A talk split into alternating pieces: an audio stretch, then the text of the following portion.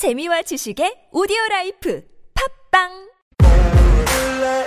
응답하라 4847 다시 일어선다. 48% 보수에게는 성찰을 요구하고 47% 진보에게는 새로운 대안을 얘기하는 새로운 정치시사 예능 방송을 시작합니다. 지금부터 응답하라 4847 1부를 신나게 시작하겠습니다.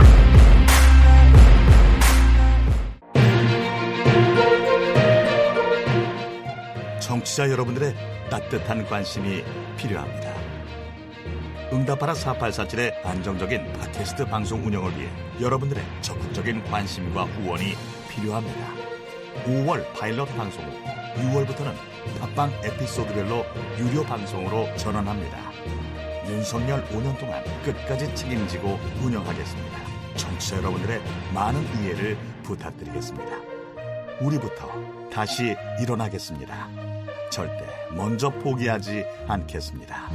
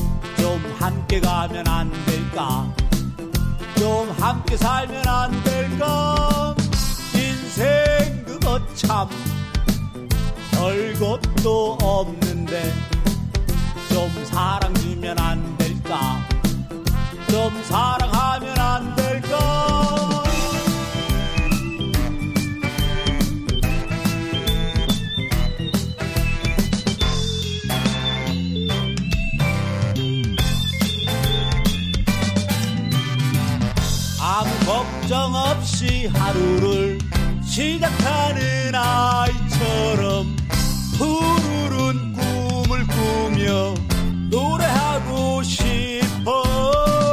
인생 그거 참 별것도 없는데 좀 즐거우면 안 될까?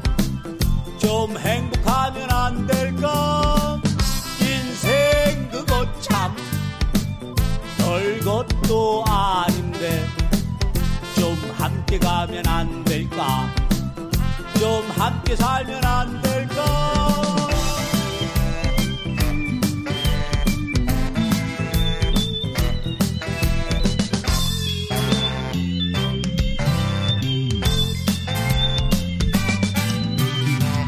아무 걱정 없는 당신의 커다란 웃음처럼 즐거운 꿈을 꾸며 사랑하고 싶어.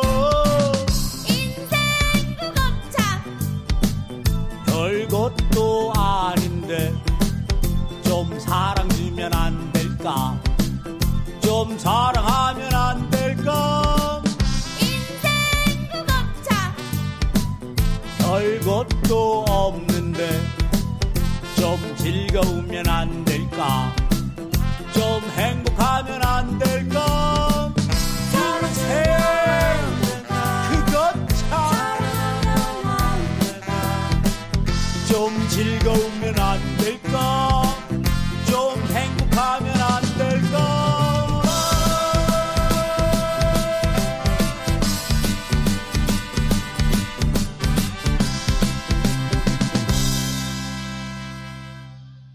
그래서 나는 그 당 사무처 가는 게 아니고 병원 원무과를 가야 되는 게 아니냐. 입원하면 얼마냐.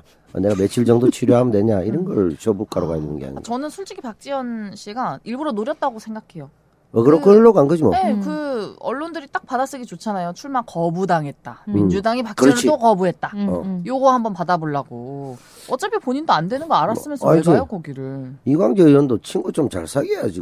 아빠 찬스도 없고. 내가 만약에 이광재 의원님의 나는 딸의 입장. 친구 딸의 입장이면은 나는 적극적으로 설득을 할 거예요. 그러면 안 된다. 그러면 지금, 안 돼. 예, 니는 지금 시기가 그런 게 아니다. 그리고 나이가 있잖아요. 이 정치를 하려면은 정도의 길을 가라. 그렇게 이야기해야 되는데 이거를 뭐 나는 이 정치를 너무 가행하는 것도 문제고 이렇지만 정치를 희화시키는 거 있잖아요. 이거는 별로 그러면 안 되는데. 근데 희화라고 하기 전엔 좀 그런 것 같아요. 박지원의 등장 이전에도 매우 웃기고 개콘이 왜 없어졌냐는 그런 유머가 왜 나왔겠어요. 국회 하는 거 보면은 솔직히 도찐 개찐인 상황이니까 박지현의 등장이 나름대로의 신선한 충격인 거는 맞았지만 가면 갈수록 아 요즘 말로 노빠꾸다. 만약에 본인이 비대위원장 딱 그만하고 뭔가 기회가 있을라 치더라도 지금은 이제 없죠. 이렇게까지 그렇죠. 하는데 나는 박지원 그 양반 볼 때 응딸 노다 계속 생각나. 오면은 아 진짜요? 응딸 노다가 전혀 다른데 결이? 아 그게 아니고 똑같다는 게 아니고 응딸 노다가 더 나은데. 이게 전형적인 그 젊은이들 퉁치기예요. MZ 세대를 묶고 그냥 여자고 어리면 다 비슷하다고. 그냥 박지현이고. 그게 이제 그렇게 얘기했을 때 본인 기분 자존심 상하지. 학식과 인품에서 비교가 안 되는데 어디 그걸. 아, 맞네. 자갈상규 씨 사과하세요. 거기다가 씨 나이도 또 더 많으신데. 너 나이 뭐 그 한 살 많은 거 그렇잖아. 한 살 많잖아. 아, 그 정도만 대충 또래긴 한데 결이 너무 달라요. 응딸 노다는 20대입니다. 20대. 20대에 떠나서. 제가 키가 더 클 겁니다. 맞네. 아, 그리고 또 미모도 괜찮아. 지식도 더 많습니다. 미모도 훨씬 낫지. 월등해. 저는 대졸입니다. 거기 학력 깐다. 그래서 저는 박지원 위원장이 하는 걸 보면, 전 위원장이 하는 거를 보면은 솔직히 이제는 좀 왜 저렇게까지 할까 하는 모습과 함께 조금 더 창의적인 발상으로 접근을 해보면 아 취업난이 이렇게나 힘든 것이다라는 생각이 들어요. 아, 이거 말고는 사실 본인이 이제 어디 가서 얼굴 팔렸으니 뭐 정상적인 취업이 안 될 것이고. 그러니까 비빌 수밖에 없는 거죠. 이제 갈 데가 없는 상황인 것 같아요. 이 사회 안전망이 부재한 대한민국 사회를 여실히 보여주는 게 아닌가. 윤석열식 그 화법을 보면 꼭 뭐가 걸리면 너도 그랬잖아. 그거 전형적인 초등학교 때 왜 누가 짝꿍이랑 떠들다가 이름 불리면은 저만 떠든 거 아닌데요? 쟤도 떠들었는데요? 맞아. 하는. 왜 쟤는 뭐라고 안 하세요? 그쵸. 그래서 이게 기준이 이런 것 같아요. 공적 채용하고 사적 채용인데 그죠? 근데 이제 공적 채용하고 사적 채용에 있는 부분들이 이제 별정직이잖아요. 그죠? 그쵸. 그건 써도 돼요. 근데 이제 문제는 김건희와 윤 대통령의 친했던 정실 인사거든요. 지금 핵심은 정실 인사예요. 채용에 있는 부분들 풀 자체를 자유롭게 만드는 건 좋은데 이거는 대통령실이거든요. 그렇죠. 권위 자체가 달라요. 실제로. 지금 우리가 비판을 하는 것들은 채용을 하는데 정실 인사 위주로 하니까 문제가 된다는 거예요. 그렇죠. 여기서 이제 정실 인사의 문제는 뭐냐면은 대통령도 견제하고 균형을 해줘야 되거든요. 그런데 이게 정실 인사하면은 없어요. 그러니까 어떻게 보면은 이 조폭 패밀리예요. 맞아. 완전 가족 비즈니스 그냥. 그렇죠. 그러니까 그걸 이제 이게 이 야네들이 물타기 하는 것들이 뭐 공적 채용이나 이런 건데 공적 채용이고 사적 채용 너도 그렇다 이렇게 이야기를 하는데 그거는 아니죠. 아니 근데 그거는 논리적으로 해도 말이 안 되는 게 사법 리스크라는 게 있지도 않을 뿐더러. 사법 리스크 없는 정치인이 어딨나 싶어요. 그럼 있다고 치자. 있다고 치더라도 그러면. 국회의원 안 됐으면 사법 리스크가 더 적겠어. 국회의원도 아닌데 더 짓밟기 쉽지. 그렇잖아. 그럼 국회의원 돼가지고 왜 당대표까지 나오냐. 만약에 안 나온다. 그러면 대선에서 떨어져가 무책임하게 그렇게 초야에 있어가 혼자 여행 쳐다니고 그렇게 살래? 이래 욕하고 놓고. 그렇죠. 또 나오면 권력욕이다 하지만 자기 입장에서는 그 책임을 지기 위해서라도 나와서 민주당을 개혁해야만 자기가 그렇죠. 유권자에 대한 최소한의 도리지. 그건 놀면 안 되지. 우리가 표현을 좀 우리가 바꿔야 돼요. 권력욕이라고 이야기를 하면 안 돼요. 정치인들은 권력 의지를 가지고 있는 사람이거든요. 기본이죠. 그게 기본이 돼야 되는데 우리가 뭐 하면은 저 양반 권력 욕심 있다 이러면서. 욕심 있다라고 하는데 정치인들은 있어야죠. 권력 욕심이. 의지가 있어야 되죠. 아니 그러니까 권력 의지가 권력을 잡지 못하면 할 수 있는 일이 없잖아. 그렇죠. 예를 들어 배지가 아닌데 국회가 뭐 하냐고. 예를 들어 박지원처럼 뭐 국회의원 회관 빌려주세요. 국회의원 아니면 안 됩니다. 빌려줄 수 없거든. 배지 달고 와. 웃기는 거잖아. 그래서 그런 면에서는 이게 또 역으로 얘기하면 정치의 본질을 얘기하자면. 봉사하는 소명의식 가득한 사람들이 해야 되는 거지. 그게 뭐 해먹을 수 있는 시스템이 안 되잖아. 지금은 뭐 이제 사적 채용 하나 가도 정권이 흔들흔들하고 지금 탄핵을 오늘 내일 다 극하고 있다니까 사람들이. 그래 오히려 일부에서는 아 이거 너무 빠른 탄핵이라 우리가 준비가 안 됐는데 좀 천천히 하면 안 될까? 두세 달 만에 이러고 있으니까 우리도 쉬어야 되잖아. 근데 바로 탄핵하러 나가야 되니까 사람들이 아 참 윤석열 빡세죠. 조금만 6개월 정도만 해주면 우리도 마음의 준비 다 하고 하겠는데 바로 나가야 되니까. 지금 예를 들어 아크로비스트 앞에 저 서울의 소리 같은 경우는 이제 너무 힘들거든. 가만 앉아 있으면 행진하고 있다니까. 탄핵 행진을 사람들하고 계란이 왔어요 하면 다니고 있다니까. 계란이 왔어요. 뭐야. 탄핵이 왔어요. 탄핵이 왔습니다. 이런 거 좋아한다니까. 그러니까 문제는 이런 것 같아요. 양박, 강병훈, 강훈식, 박용진, 박주민. 그렇지. 이 메시지가 세대 교체라는 얘기거든요. 그렇죠. 근데 이제 제가 볼 때는 컨텐츠 없는 세대 교체를 얘기하는 건데. 컨텐츠가 반 이재명이에요. 그러면 안 된다는 거죠. 그러니까 그러면은 세대로 교체하고 좋은데 전략이든 무슨 있어야 되잖아요. 아젠다. 아젠다가 없는 거야. 민주당 전당대회 보면은 이건 재미가 없는 전당대회예요, 실제로. 이재명을 욕하든 뭐 이런 게 아니고 반대 세력이 어떤 애한테 이 경쟁을 붙으려면은 아젠다가 있어야 되잖아요. 그렇지. 근데 아젠다 없이 그냥 세대 교체를 이야기를 하니까 지금 뭐 하는 거지?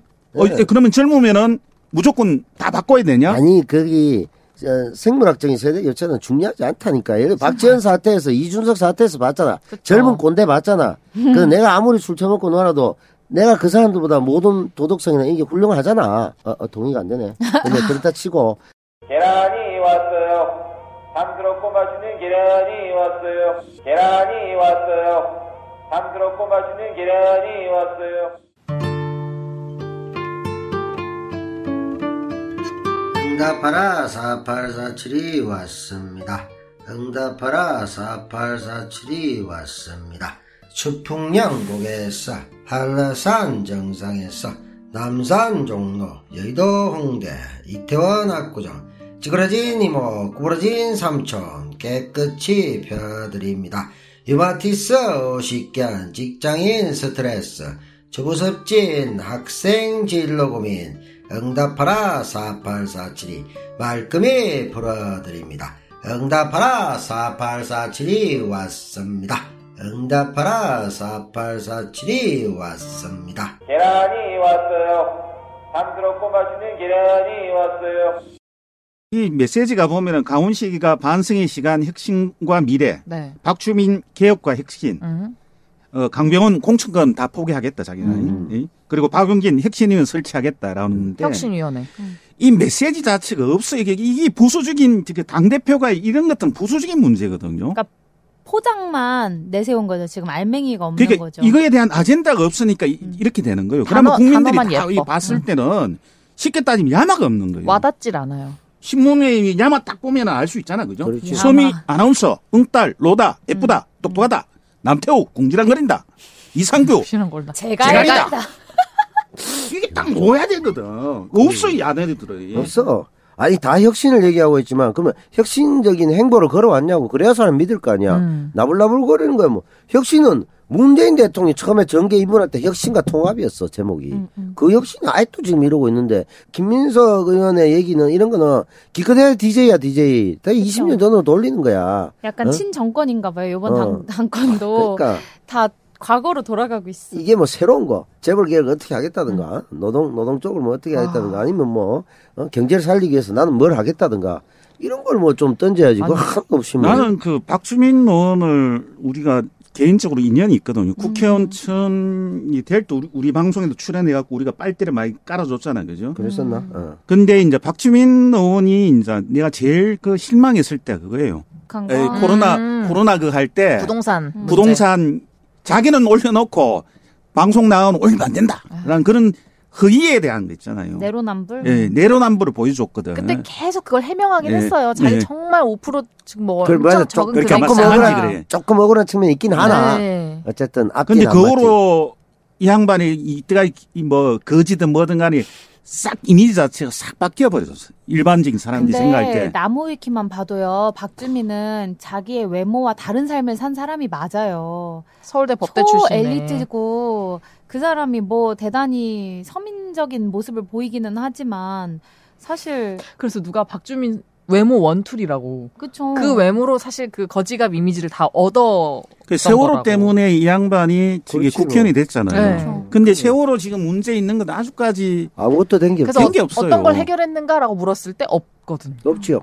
그러면 그러니까 좀 뭐 능력이 나는 없는 건지. 본질적으로 의문이 들어요. 배지를 달면 자기한테 안주하게 되는 것인가. 그런 뭐 묘약이 있는가. 가능성은 높죠. 왜 배지를 달려고 했고 어떤 지난한 과정을 달았는지 이런 것들이 있는데 이분 노태원회고 나오고 서울법대 나오고 뭐 그냥 엘리트 코스 맞아. 쭉쭉 밟아왔어요. 그 다음에 뭐 민변이나 소속했겠죠. 그래서 이제 저 변호인으로서 어떤 책임감을 가지고 세월호 한 것까지 좋았는데 물론 개인의 불가항력적인 측면이 있습니다만은 아니 뭐 전쟁 영웅처럼 세월호 배지 이빨 줄줄 달고 있잖아. 근데 세월호 아무도 안 됐잖아. 전쟁 영웅. 그분은 그 배지만 다는 게 아니라 세상에 나온 배지는 다 달고 다니기 때문에. 요새는 잘 안 다는 것 같은데. 네, 요즘엔 안 달아요. 배지 애호가잖아. 배지 애호가. 나는 그 참전 용사인 줄 알았어. 그러니까 내가 그래 얘기했잖아. 전쟁 영웅이라고. 내가 하던 줄 알았어.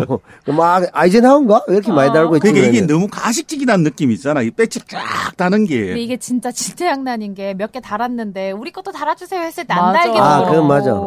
그건 뭐 이해할 수 있는데 그런데 이미지는 자꾸 거지갑으로 어필하니까 이게 지금 맞냐 이거지. 그런 맞아. 면에서 뭐 이 사람이 특별히 치부를 말했거나 법적인 문제가 있거나 이런 건 아니지만 사람들이 봤을 때 신선하거나 개혁적인 것에 대한 의구심이 있는 게 세월호 문제에서도 해결이 안 될 수는 있으나 최선봉에 있어서 계속 하고 이렇게 했으면 더 좋았을 텐데 좀 솔직히 말해서 문재인 대통령의 마지막 그 실망스러운 여러 행보들을 보면 그 세월호 완전 거꾸로 뒤집어버린 거 아니야. 세월호 사람들은 말도 못하고 속으로 땅을 치고 통곡할 상황인데 그때 나서서 이 있습니다라도 하고 뭐 해야 될 거 아니야. 그거 박주민이 안 하니까 사람도 이제 실망감이 커져버린 거지. 아, 박주민 의원은 요즘에 제가 궁금했으면 검색을 해봤거든요.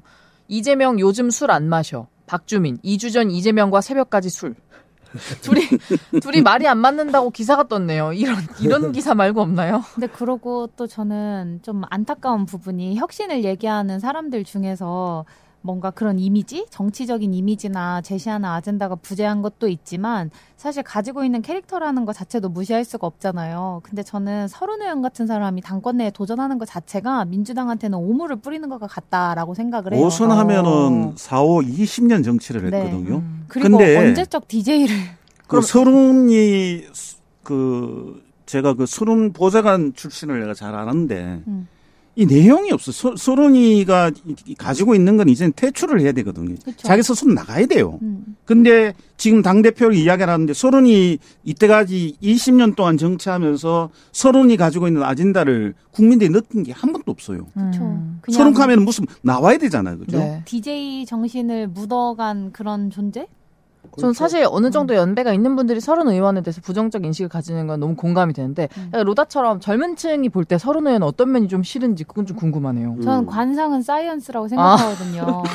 관상은 과학이다. 아이고 저 응답하라 김건희 하나 나셨네. 아주 그냥 아주 영적 기운이 철철철 넘쳐요. 아주 과학 좋아하시면 안 돼요. 윤석열 정부가 아주 과학을 좋아하거든요. 사이언스가 아니다. 네. 야 지금 과학 방역 모르네. 졸라 또두패는 방역을. 이것은 과학 관상인데 근데 그거는 차치하고라도 아니, 지금 얘기한 거 나하고 똑같은 거냐. 내가 자주 얘기하는 와꾸는 과학이다 그 얘기잖아. 네 똑같은 얘기입니다. 그래서 근데 저는 일단 저 DJ 정말 좋아하고 존경할 만하다고 생각하고 하는데 그때는 그 시대에 그런 정신이 있었던 것이고 지금은 2022년입니다. 네. 그러면 적어도 한 공당의 대표가 되려는 사람은 10년을 내다보고 이 시대가 어떻게 구성이 될 것인가 나중에 무엇이라 불릴 것인가를 제시를 하는 게 맞죠. 하다못해 이렇게 방구석에서 떠드는 저도 이런 거국적인 생각을 하는데 당대표 하신다고 20년씩이나 정치하신 분이 나와가지고는 하는 말이 이재명 같은 사람이 우리 당을 대표할 수 없다라는 말밖에 안 하시고 또 케케묵은 저 초등학생 때 대통령이었던 DJ를 다시 소환을 한다는 것 자체가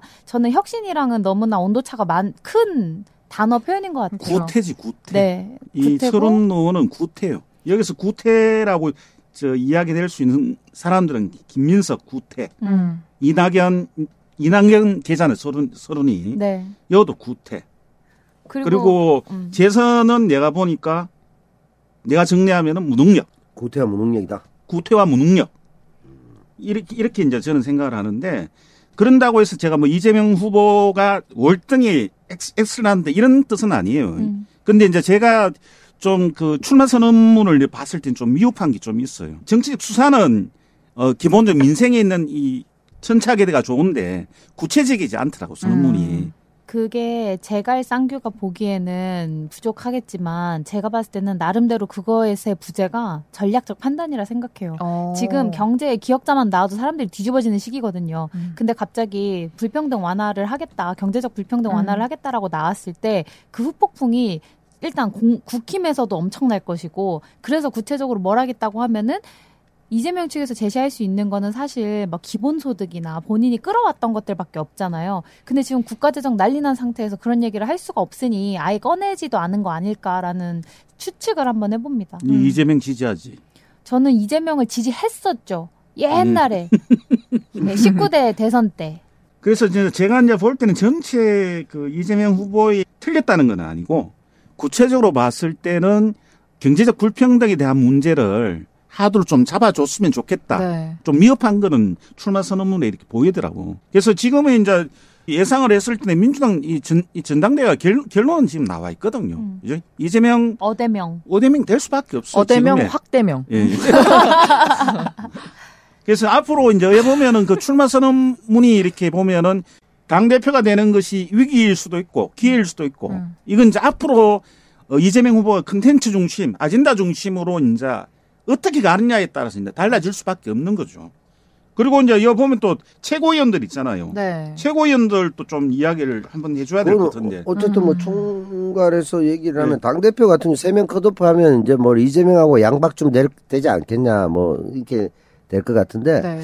크게 이제 아쉬운 것은 그 아까 말하셨던 뭐 컨텐츠나 아젠다가 없다. 그게 가장 큰 거고 뭐 구태연하고 그래서 사실은 안타까운 게 뭐 호불호를 떠나서 거론할 만한 가치가 별로 없을 정도로 이재명 말고는 별로 뭐 볼 것도 없고 내용이 당대표 후보들이요. 어대명을 떠나서 네네. 체급 차이도 너무 많이 나요. 그래서 난 그런 면에서 예를 들어 굉장히 경량급인데도 혁신적인 걸 던지고 센세이션을 일으킨 사람이 있을 수 있잖아. 네. 근데 그게 하나도 없다는 게 민주당이 굉장히 그 맞습니다. 뭐랄까 역동성이 없고 살아있지 못한 그냥 아주 그냥 공룡인데 흐물흐물 기어다니는 이런 느낌을 아쉽죠. 너무 받았죠. 최종 5명이 돼야 되는데 난 박찬대 의원은 잘 모르겠고 박찬대 의원이요? 근데 삼선의 정청래하고 서영교 의원은 안 오는데 왠지 알아요? 서영교는 입법 요정이기 때문이에요. 아 그래요? 그녀가 자기소개를 할 때 그 우렁찬 목소리로 안녕하십니까 여러분 중랑했다 입법 천사 아 입법 요정이었나?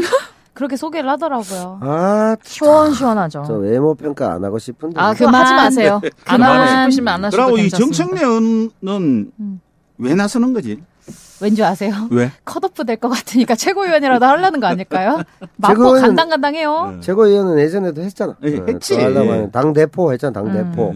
대포. 대포였지. 사선이 이제 대비해서 지금 이대로 가다 잘리겠다. 어? 최고위원을 하면 안 주겠나? 이런 생각을 가지고 있는 건가? 그건 모르겠는데 뭐 아니 근데 정청래 의원은 사실 뭐 나도 방송도 같이 하고 있지만 이 양반은 홀수 때만 됐어요. 17, 19, 21. 그래서 22는 안 돼. 지금 기준상으로는. 그러니까 되려고 이제 노력하시는데 모르겠어요. 이제 예전 같은 그 개혁성 이런 걸 상징해서 나온다면 뭐 할 수도 있죠. 최고위원 정도. 저는 그 생각을 했어요. 일단 당대표는 윤석열의 대항마잖아요. 그러니까 국힘의 당대표의 대항마가 아니라 민주당 당대표는 윤석열을 대항해야 되는 사람이고 그 당대표를 중심으로 어벤져스처럼 그 밀어줘야 되는 사람들이니까 정청래 의원 정도면 이재명을 밀어줄 수 있을 것 같아서. 근데 저는 오히려 그게 이재명한테는 안 좋을 것 같아요. 그래요? 정청래 네. 의원의 등장이? 네. 이재명이 지금 보완해야 될 이미지가 있다면 약간 그런 강경한 모습이랄까? 조금 너무 거칠 수 있는 그런 건데 거기다 이제 미스터 정의 합세를 하면 나름대로의 자강두천이 될 것 같아요. 두 분 다 약간 산만한 캐릭터가 있고 말이 정제되지 않았다는 특징이 있기 때문에 그 둘이 붙으면은 자기들끼리 얘기하다가 삑사리가 나는 경우가 생기지 않을까 하는 생각이 들고 개인적으로 제가 정청래 의원의 관상을 별로 안 좋아하기 때문에 관상학적이네요 정말. 아니, 김건희 씨하고 혹시 그 논문을 같이 쓰셨나요? 충청의 아들한테 그러면 안 되지 금산의 아들한테 그 동네 비싼 동네 아니야 중북권. 근데 이 양반이 정청래 의원이 권성동하고 싸울 때는 제일 그래도 적임자가 아니겠느냐. 체급도 비슷하고 붙으면 들이받기도 잘 할 것 같고 원래는 사실 정청래 의원 입장에서는 정통 나름 이제 운동권 출신이고 이러니까 이재명 지금 의원이 저 밑에 있었단 말이야. 성남시장 할 때 이제 소위 말해서 깐 보이는 사람이었는데 체급이 점점 올라와가지고 완전 공룡이 돼버리니까 그 전까지만 하더라도 뭐 사실 말도 잘했잖아 정청래 의원. 네. 말도 잘하고 개혁성도 있고 이러니까 인기도 있어요. 인기도 많았지. 그리고 네. 또 이 어그로도 잘 끌고 또 스타일이 뭐 팟캐스트 이런 데 많이 어떤 때는 김호준하고 친했다가 어떤 때 또 이동영하고 친하고 이제 적재적소에 이렇게 변신도 잘하시고 이런 건데 이 양반이 이제 체급차가 너무 나버리니까 이제는 최고위원 하면서 하겠다 뭐 이런 건데 어쨌든 예전에 컷업 납부당하고 김종인한테 막 두드러 맞고 나가고 이럴 때 개혁성이 있었잖아. 그런 모습을 다시 보여줄 수만 있다면 좀 뭐 여기 나온 분들이 보면은 젊은데 뭐 이상하거나 아니면은 뭐 구태연하거나 뭐 이런 멤버들이잖아. 지금 뭐 5명 뽑는데 17명 좀 나왔잖아. 이빨이 나왔잖아. 이수진 의원은 어때요? 신선하지. 이수진 의원 좀 그래도 이수진 의원 잘 들이받고 판사 이수진 말이죠. 판사 출신 이수진. 맞아. 예, 네. 이수진 의원은 그 성격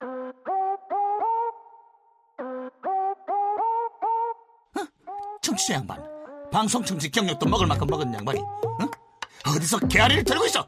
먹을 만큼 먹은 양반이 방송 일부만 듣고 2부를 듣지 않는 것은 응답하라 4847에 대한 배신, 배반이야.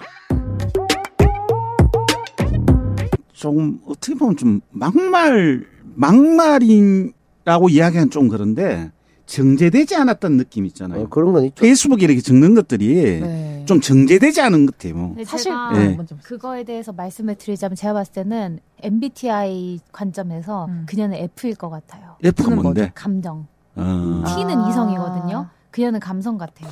남편이 시인애가 그런가? 그럴 수도 있는데. 그럼 우리도 뭐 감성적이지. 저는 T거든요. 저는 제가 그랬다고 느끼는 이유가 뭐냐면 너무 막 힘들고 이런 거를 드러내. 네, 국민들한테 그거를 동감을 원하는 것 자체가 정치인은 그러면 안 된다고 생각을 해요. 사람들이 사는 것도 힘든데 지금 정치인의 아픔, 슬픔 이거까지 알아야 돼요? 저번에 그 고민정 의원이 책상에 엎드려서 힘들어하는 모습을 뭐 보좌관이 찍었다면서 그걸 업로드한 적이 있어요. 근데 참 그게 저도 물론 한참 선배지만 아나운서잖아요.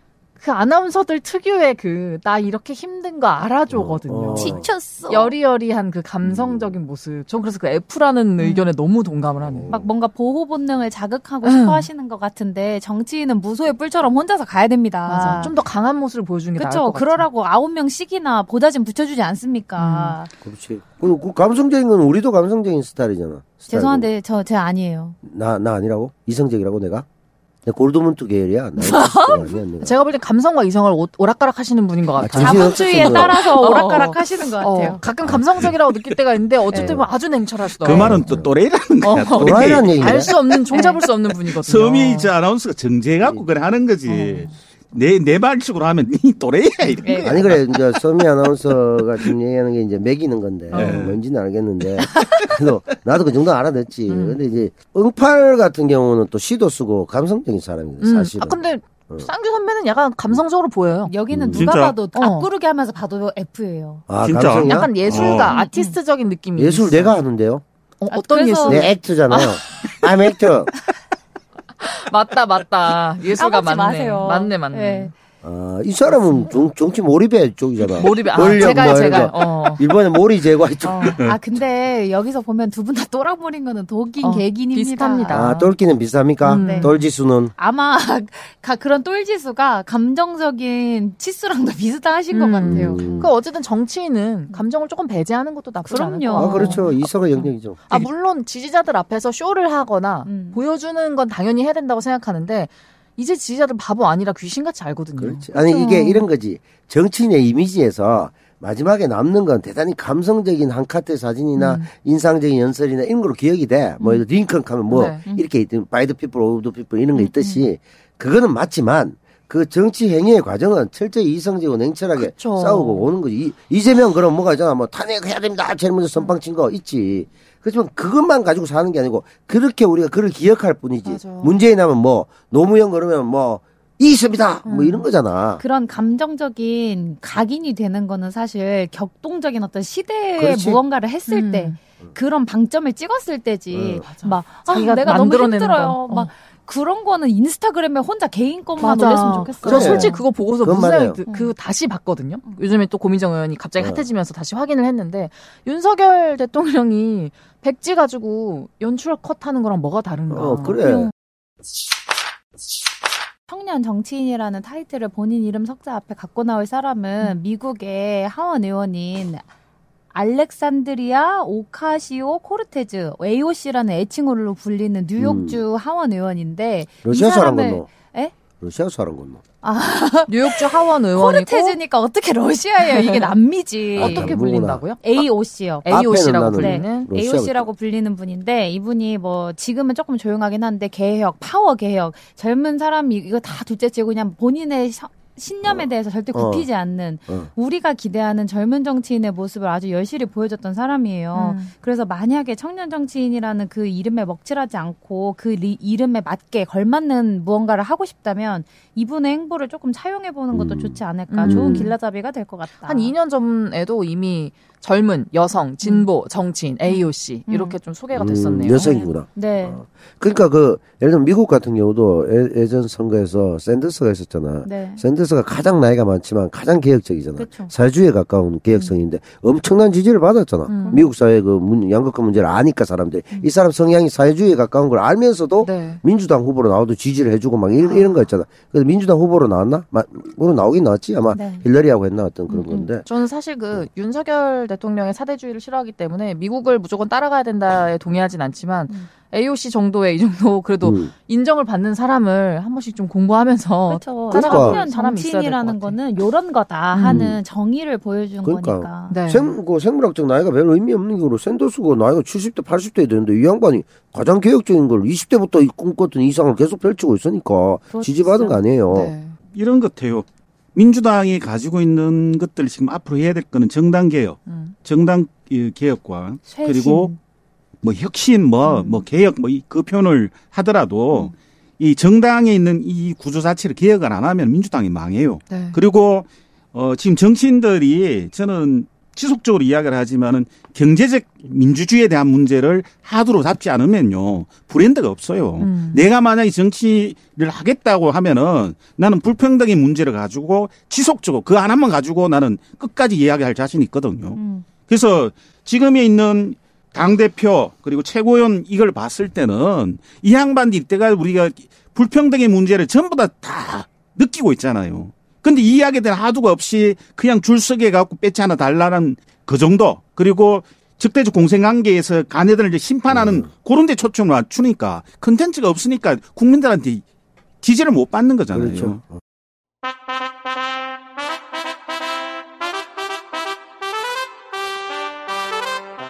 이번 역은 응답하라 4847 2부 역입니다.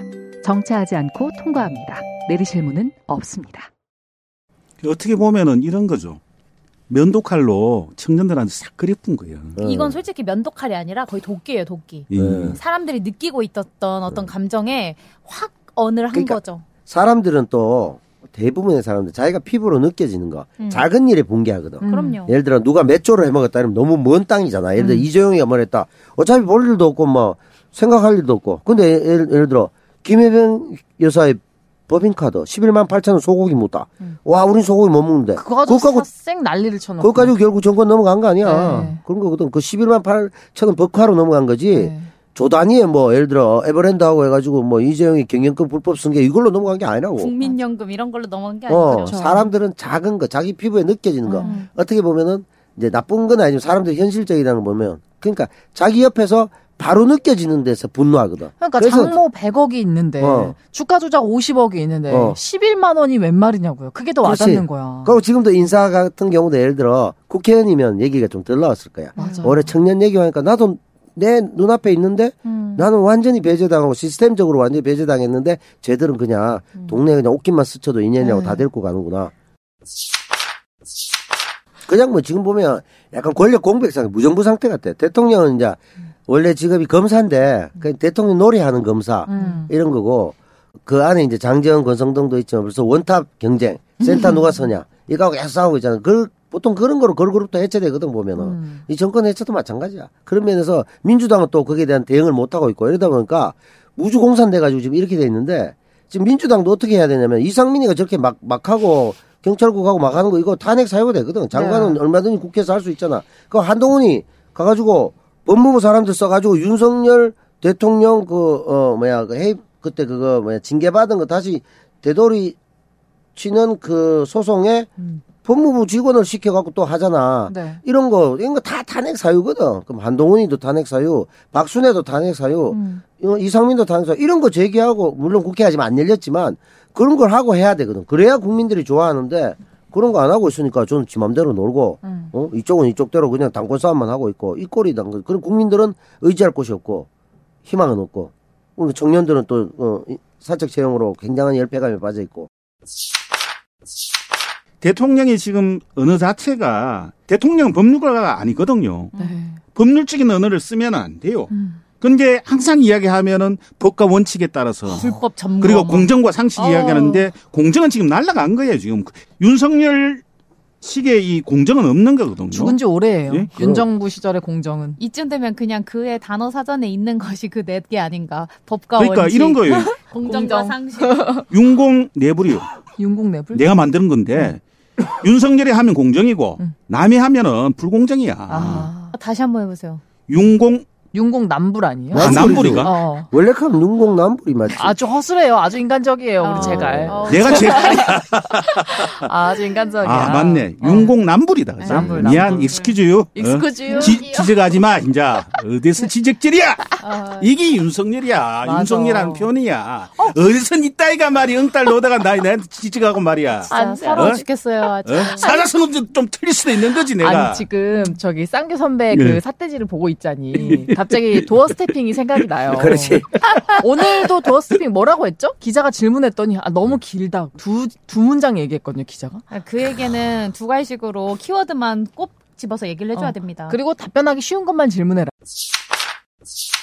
이번 정권은 이 사람을 추종해서 뽑은 게 아니란 말이죠. 그냥 적대적으로 반문. 문재인이 싫었기 때문에 뽑은 거기 때문에 문재인과 반대되는 너도 그랬잖아 라고 하는 기조로만 가는 생명력은 끽해봐야 한두 달이란 말이죠. 맞아. 그 반감으로 플레이를 할 수 있는 게. 근데 지금 계속 그 기조로 가고 있고 뭔가 뒤엎으려고 하는 거잖아요. 근데 막상 그 뒤엎는 게 새롭지 않은 거죠. 하... 그러니까 더더욱 약간 자충수가 되는.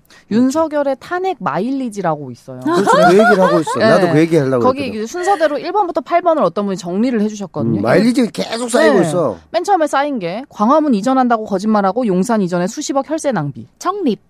자, 두 번째. 잦은 지각과 선제 퇴근. 어떻게 보세요? 여기서 약간 사람들이 인간적으로 이상한 사람 같다고 느끼는 거죠. 그러다가 세 번째, 북한이 미사일 쐈는데 청담동 가온, 버지니아에서 초와 식사와 술. 맞죠. 여기서 약간 안 선제 되겠다. 타격하시겠다고 했으니까 더더욱. 그렇죠. 네 번째, 북한 방사포와 산불 이슈에 개 산책하고 축구 관람하고 빵 쇼핑하고. 여기서 또 마일리지가 쌓입니다. 바쁘셨네. 다섯 번째, 청와대 비서진, 공공기관장, 금감원장까지 친인척, 친구 아니면 전 검사. 여기서 또 문제가 됐고요. 여섯 번째, 안정권 친누나를 시작으로 지인 아들 특혜 채용, 불 지피기, 거기다가 플러스 장작이 된 권성동까지. 일곱 번째, 보복 수사의 시작. 좀 전에 말씀해 주셨던 어민 북송 사건 관련해서 얘기도 있었고 공무원 월북 사건 뭐 이런 것들. 그리고 여덟 번째가 뭐 김건희 천공스승, 장관 부정부패, 그리고 마지막으로 도어 스태핑까지. 이제 조중동마저 등을 돌리고 그쵸. 지지율이 떨어지고 있는 상황인데 여기다 이제 댓글을 막 젊은 친구들이 달기 시작했어요. 병사 월급 인상이랑 취임 직후 취소한 건 왜 빼냐. 아니다. 잡혀갈 사람들이 줄 서 있기 때문에. 아니죠. 저도 우리 선배님들처럼 시대의 소명을 다하고서 빨간 줄 한번 긋고 그거 발판 삼아서 이제 정치 진출하는 그런 코스로 한번 가보겠습니다. 이게 옷에 내 닮아가네 진짜. 그러면 안 돼. 지금 요즘에 쌍대 선배랑 너무 친하게 지내는 것 같아. 아니야. 그러면 안 돼 너. 거리를 좀 둬야 돼. 거리를 둬야 될 것 같아. 20대 그러면 돼 네가. 안 돼. 그러면 안 돼. 요즘은 시대가 똑같지 않기 때문에 그 코스로 가면은 안 좋을 수도 있어. 그럼 나가리야. 괜히 빨간 줄만 끄이고 나가리 될 수도 있어. 그러면 안 되는데. 그거 하지 마. 그 빨간 줄 우리가 끌 테니까. 근데 아까 정치도 그렇다는 거지. 아까 내가 왜 그 로다한테 그 얘기했냐면 옛날에 586 입문 코스 간판 갔다 하고 배치 하나 달고 이렇게 딱 있으면은 젊은 피 수혈애가 싹 들어가고 그래서 주디 좀 뛰다가 북한하고 좀 하고 이러면 통일의 아이콘 뭐 이라고 2년 그래가 정관 된 거고 어? 그 다음에 임종석 그렇게 된 거고 어? 우상호 그렇게 된 거고 그런 거 아닙니까? 국회의원도 했잖아. 국회의원도 했잖아. 이래. 그렇지. 그 통일의 그 꽃이라고 주장했지. 통일의 꽃. 아유. 예. 근데 그런 경우는 이제는 다르게 가야 된다. 젊은 시대에 맞는 이 사람들이 상징하는 그게 이제 예를 들어 불꽃 같은 것도 좋았지. 근데 불꽃을 보니까 이걸 가지고 사적 욕망을 채우는데 이용하려니까 박지원 전 위원장이 지금 이렇게 비판받는 거잖아. 그러니까 이제 새롭게 다가가야 된다는 거지. 청년이 바로 서야 이 나라가 제대로 될 것 같아요. 그래서 응달 노다나 서미 같은 전문직 그리고 배운 사람들이 좀 나서야 된다라는 그런 생각이 들고, 우리가 정치인들은 혐오할 수 있어요. 그런데 정치는 혐오하면 안 돼요. 정치는 우리의 생존이에요, 생존. 그런 말 있잖아요. 네. 정치는 막 되게 번잡하고 거창한 그런 게 아니라 내 삶 최전선에서의 투쟁이라 그랬거든요. 그런 거죠. 어디서 좀, 먹물기 좀 있네. 뭐, 미셸 푸코였나? 이야. 자발의 푸코도 안 돼, 푸코. 자, 이렇게 알고. 준비를 열심히 해옵니다. 지성미. 이 코 푸는 거야? 푸코. 예, 안 웃겼고요. 그러니까 청년들이 바로 서야 된다라는 말씀 저 너무 공감하는데 현실적으로 그러기 어려운 상황이라는 것 또한 체감하고 있어요. 그렇죠. 기득권자들이 노리는 거니까 정치에 대한 무관심을 만들고, 그쵸. 정치 얘기하는 걸 늙은 사람 내지는 노말하고 젊은들 못 끼게끔 구태의연하고 난 재미없는 거 얘기하냐고 이렇게 해서 결국은 자신이 살아가는 세상에 가장 중요한 게 룰을 만드는 게 정치인데, 그로부터 본인이 멀어지면 제일 피해를 본인이 받는데, 네, 그 권리를 스스로 포기한 걸 럭셔리한 것처럼 오인하게 자꾸 세뇌라는 거예요. 언론하고 정부가. 거기에 청년들이 들어가면 안 되는 거죠.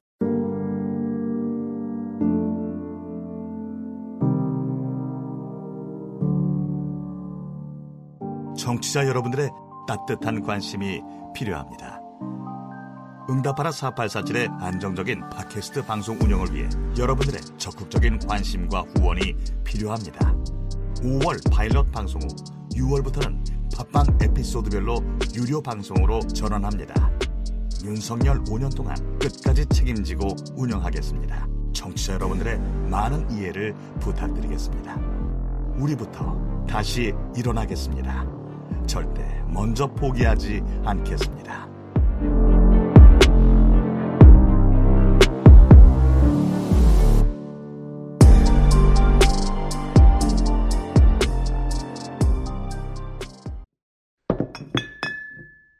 혼자 왔니? 네 혼자야. 네 혼자 청취하고 있어. 그러면 안 돼. 주위에 4847 방송 추천해야지. 어디서 개아리를 타고 있어. 안 되면 진실의 방송 한번 갈까?